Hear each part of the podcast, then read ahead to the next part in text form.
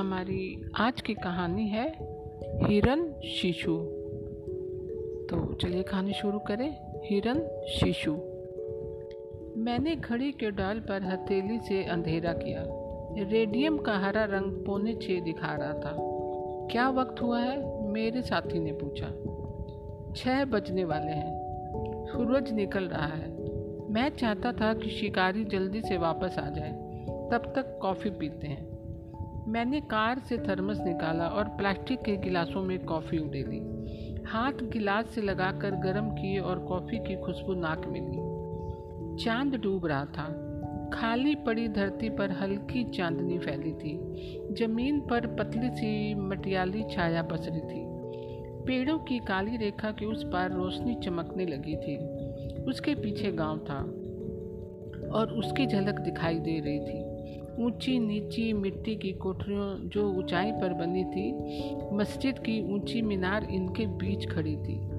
कुछ देर तक हम चुप बैठे कॉफ़ी पीते रहे। फिर मेरे साथी ने बात शुरू की। कितनी शांति है हमारी ज़िंदगी से अलग। मैं हफ़्ते में अंत की इन छुट्टियों का इंतज़ार करता हूँ। रोज़मर्रा की भाग दौड़ से आराम मिले। पिछले बीस साल से मैं यहाँ आ रहा हूँ। जब से अपना मालिक खुद बना। सात दिन में कम से कम एक बार मैं अपनी ज़िंदगी से छुटकारा पाकर आज़ाद हो लेता हूँ। थोड़ी देर बाद उसने इसमें जोड़ा। मेरी स्थिति में जो होगा, यही करेगा। वह चाहता था कि बात को आगे बढ़ाऊं, लेकिन तुम ही क्यों? पता नहीं। ज़िंदगी ने मेरे साथ न्याय नहीं किया। वह रुका कि मैं कुछ और पूछूँ। ज़्यादा उकसाने की ज़रूरत नहीं थी। हरेक की ज़िंदगी के उतार चढ़ाव आते हैं, मैंने टिप्पणी की। हरेक की माँ, जब वह छः साल का होता है, नहीं मर जाती। ना उनकी सौतेली माएँ होती हैं, जो बच्चों पर बच्चे पैदा करती चली जाए। और इतना ही नहीं, मेरा बाप मर गया। मुझे इनकी परवरिश करने के लिए छोड़ गया। उन्हें समुंदर में फेंक देने की जगह, जो मेरा बस चलता तो मैं कर भी लेता। मुझे इन्हें प्यार करना पड़ता है। खिलाना पिलाना पड़ता है। अब देखो ना, असली नफरत का भुरता बनाकर बनावटी प्यार का नाटक करना पड़ता है। इसीलिए इससे कभी कभी निजात पाने के लिए मैं यहाँ चला आता हूँ। उसने सिगरेट जलाई और घास में पैर फैला लिए। अपने सीने का बोझ उतार कर उसने मेरे बारे में जानना चाहा। तुम्हें तो इसकी ज़रूरत नहीं पड़ती, है ना? ज़्यादा नहीं लेकिन मुझे यहाँ की शांति पसंद है। शहर की भाग दौड़ से भरी और घड़ी से संचालित ज़िंदगी के बाद उसे कुछ देर के लिए अलग हो जाना अच्छा लगता है, जहाँ वक्त ठहरा नज़र आए। आदमी को घड़ी के अत्याचार से निकल पाने की ज़रूरत होती है। शायद तुम ठीक कहते हो। हालाँकि मुझे यह परेशानी नहीं होती, यह तो मेरी ज़िंदगी का हिस्सा बन गई है। मुझे सवेरे उठने के लिए अलार्म की ज़रूरत नहीं पड़ती। ना दफ्तर जाने के लिए कि वक्त हो गया है, जब मैं लंच के लिए उठता हूँ, तब दफ्तर की घड़ियों में एक बजाया जा सकता है। यह सब दरअसल आदमी की कल्पना है। अगर आप किसी बात के बारे में सोचे ही नहीं तो उसका पता ही नहीं चलेगा। घर की सब घड़ियों में ताले डाल दो और हाथ में भी पहनना बंद कर दो तो पता चलेगा कि तब भी सब काम उसी तरह होते रहेंगे और परेशानी भी नहीं होगी। तब आप खुद घड़ी बन जाते हैं। मुझे उसमें कोई परेशानी नहीं होती। बंदूक लेकर इधर उधर घूमने से मुझे राहत मिलती है। कोई शिकार ना करूँ तो भी मुझे फ़र्क नहीं पड़ता। दरअसल मुझे शिकार करना गलत भी लगता है। पूरब में पेड़ों की रेखा के पार सवेरा होने लगा था। गाँव में ज़िंदगी दिखाई देने लगी। मस्जिद से पानी छिड़कने की आवाज़ें सुनाई दे रही थी। कुछ देर बाद सवेरे की शांति को तोड़ती मुल्ला जी की आवाज़ आसमान में गूंजने लगी। अल्लाह अकबर अल्लाह अकबर। हमारा शिकारी वापस आ गया और उसने बताया कि झील पर पंछी नहीं है। पिछले दिन वहाँ एक पार्टी आई थी और उसने काफ़ी पंछी मारे थे, लेकिन उसके पड़ोस में हिरनों के झुंड बताए जाते हैं।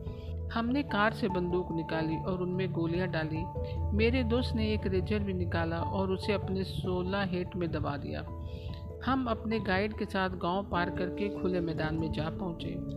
अब तक सूरज की धूप चारों तरफ़ फैल गई थी और गर्मी बढ़ने लगी थी। कहीं कहीं खेती हो रही थी और बीच बीच में पत्थर और घास के टुकड़े दिखाई दे रहे थे, लेकिन कहीं भी पेड़ नहीं थे। मेरा दोस्त परेशान हो रहा था। यह शिकार के लायक जगह नहीं है, वह भुनभुनाया जानवर मील भर से देख लेता है। वह सही कह रहा था, जब जब हम ऊँची ज़मीन पर पहुँचते, हिरणों के झुंड भाग निकलते। मेरे लिए समय जैसे रुक गया था। मैं हिरणों को इधर उधर भागते, कूदते देखकर खुशी महसूस कर रहा था। पप्पा घास के रुई जैसे सफ़ेद बड़े बड़े फूल हवा में झूम रहे थे। मेरे दोस्त की परेशानी बढ़ती जा रही थी। उसने बंदूक को इधर उधर झटका।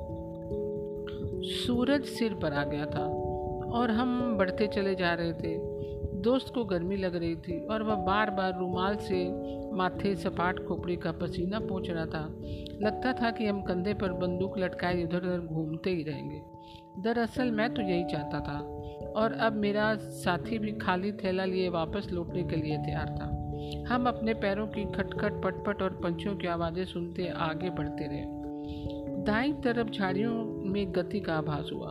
हम अपनी बंदूकों को पकड़ पाते इससे पहले ही एक हिरनी छलांग मारकर हमारे सामने से निकली। फिर कई लंबी छलांगें लगाकर वह वहाँ से गायब हो गई।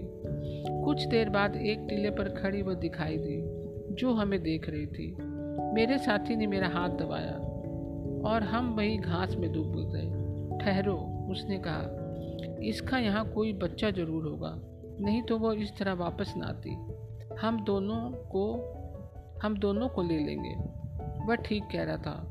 उसका बहुत छोटा बच्चा लुढ़कता सा सामने से निकला। वह हमें नहीं देख रहा था। मेरे साथी ने निशाना साधा और गोली दाग दी।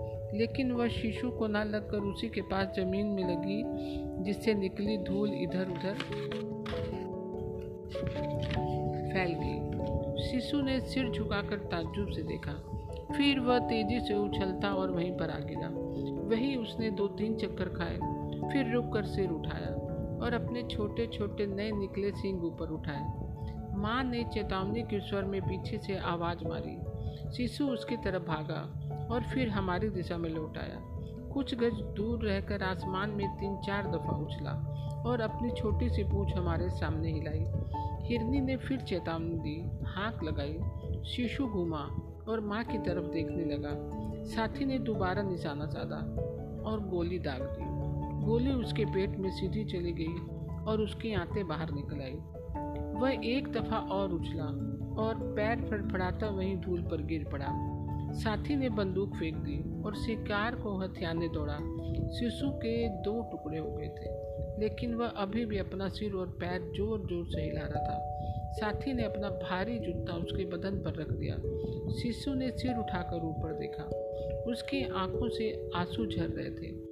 साथी ने सोलह हेड से रेजर निकाला और बड़बड़ाते हुए उसकी गर्दन काट दी। भीतर से खून भल भला कर निकलना शुरू हो गया। उसका शरीर छटपटाया और शांत हो गया। आँखों के ऊपर सफ़ेद रंग की परत छा गई। मेरे दोस्त ने अपने हाथों पर नज़र डाली। जो खून से लथपथ थे गंदा काम है, वह बोला, बहुत गंदा। कुछ घास उखाड़ी और उन्हें पोछा। मैं इस तरह उसका गला काटना नहीं चाहता था, वह कहने लगा। लेकिन तुम जानते ही हो कि मुसलमानों में इसे हलाल करना ज़रूरी है। इसे कोई तब तक हाथ नहीं लगाएगा जब तक मैं बिस्मिल्लाह कहकर इसकी रूह को स्वर्ग नहीं भेज दूँगा। मैंने तो तुम्हें बिस्मिल्लाह कहते सुना नहीं, मैंने धीरे से कहा। वह हंसा।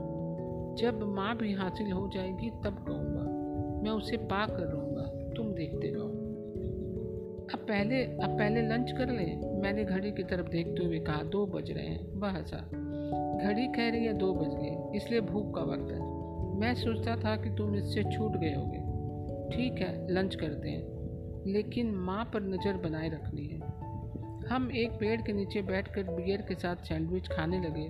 साथी ने सिगार निकाला और आम, आराम करने का नाटक किया। लेकिन उसकी आँखें चितित पर लगी रही।